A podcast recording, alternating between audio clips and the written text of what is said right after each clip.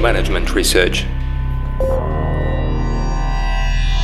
Hello and welcome to the Management Research Podcast. I'm your host, Dr. Eugene Bogodistov.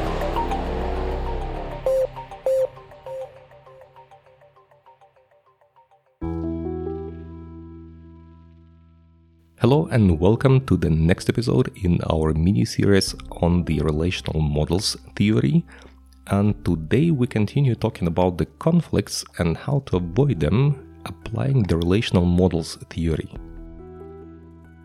In the last episode, we talked about the conflicts that appear due to misunderstandings when we misinterpret the model or we mix them up. Actually, we talked more about mixing up the model and trying to take best of two worlds that never works. I like to ask this question by my students is it a good idea to mix up relational models to get the best of two worlds? And although I told them many times that it is a very bad idea, that it will lead to conflict, some people still believe when they see the phrase the best of two worlds, they think it is a good idea. No, it is not. In this episode, I want to share with you a short story and also explain how to interpret signaling or how to understand what the other people would like to have from you, what kind of relationships.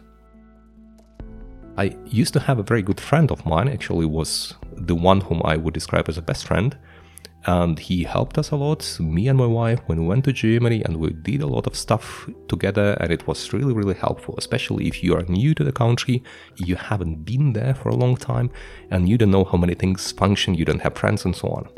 So it was really good relationship. It was really, really helpful, and we enjoyed it pretty much. And then one day, after one year, he stopped talking to me, completely disappeared from my life. I tried to call him, he never took the phone, and half a year I couldn't even understand what happened, just completely full ignorance. And then once I had a conversation with his mother, because she's also a friend of mine, and I asked her what, what happened. And she said, Okay, I don't feel comfortable, but I'm going to tell you that he used to help you with a motorcycle, and then you want to eat, and he expected that you will invite him.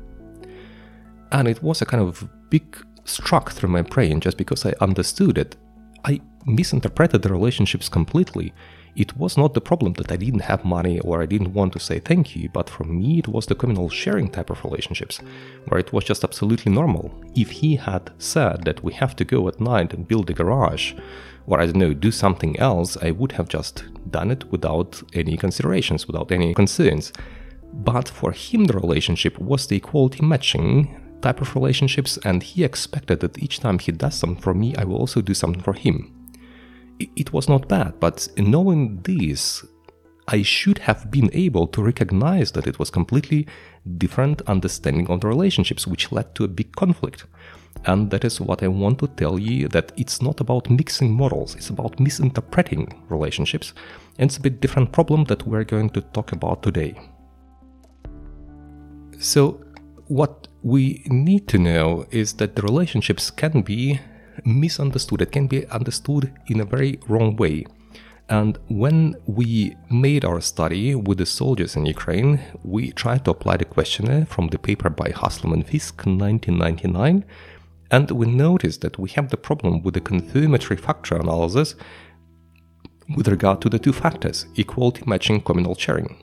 It seems that people don't really differentiate between them if they respond, and we had to delete one factor from the relationship just because we could not analyze it. I think it was no, it was the other study. It was the study in Ukraine and Germany, uh, and with the soldiers we had a similar issue. We also had to delete to skip one model, and it indicates that these models they are easy to confuse although they're very different. They have a different core they have a different theme behind them. But still they're easy to confuse even for the researchers not only for the people who are not aware of the models they're applying. And that is why you have to understand the signals of the other parties or you have to signal to the other party what kind of relationships you would like to have. And i have a very interesting story another one that i would like to share with you uh, we have uh, the new neighbors, and once after a certain time of, let's say it's, let's say it was not a friendship but a good neighbor relationships, uh, we brought them some some food. You, you know, you bake a cake, and next day immediately we understood some chocolates uh, in return. And this actually, if you think about it, it is the clear interpretation of what kind of relationships they would like to have. They would like to have the equality matching types of relationships. If we do something for them, they do something for us. If they do something for us, we do something from for them. So the uh, the quid pro quo relationships. And uh, our relationships evolved over time. We did something else and we did something jointly, and we have a dog whom we take care of jointly. And once again, we brought something food and we didn't get anything in return.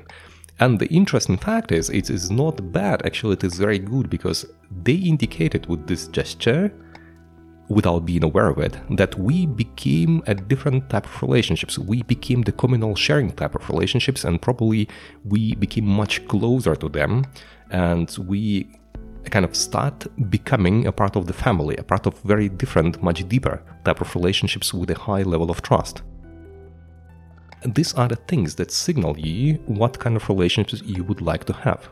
For example, last time when I asked our neighbor to help us with electricity, he helped it and I didn't even try to offer him some money or something like this. And I remember once he told me that when his friend offered him to pay for him, he said that if one more time he is going to offer him some money for his job, he will never talk to him. Because it is not the how the friends should talk to each other. And I find it very sympathetic and very interesting that uh, we can interpret these signals and understand what type of relationships we might have because it allows us to avoid many problems and conflicts in future. The same applies to you. If you want to know, you have to signal and you have to interpret the signals by others. And it seems that giving somebody something and looking how people respond to it is a great idea because you will see whether they try to give you something return that would signal equality matching model or not. And if not, it will signal that um, it is either the communal sharing or authority ranking model of relationships. So either the family-like or the authoritarian where they expect you to give them something because they think they're in charge. And I think between these two, it's very easy to differentiate. Between the authority ranking communal sharing, it's much easier to differentiate than between equality matching and communal sharing. And with regard to market pricing is more or less the same. If you give something and see whether they try to pay you in some way for this one and how they want to do it. And if yes, then you can also understand what is the difference between the equality matching and market pricing model. You can also see not only by giving and taking, but also by how the roles are distributed, how they propose to make decisions. Will they just make decisions jointly by a consensus or with the vote. Consensus would indicate communal sharing, voting would indicate equality matching. If one of the parties tries to take charge and say, no, we do it like this, this would indicate authority ranking model. And if they say, okay, let's see how much we invest in this decision, and then we decide the one who invested more has to make the final decision, this would indicate a market pricing model of relationships.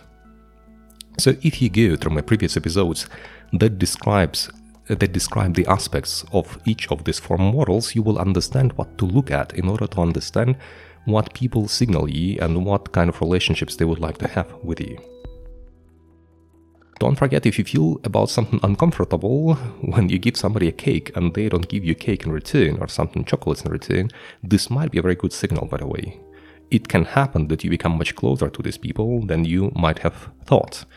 It can be also something bad. They think that you are obliged to give them something because they're in charge. So it can be anything, but this difference you will notice.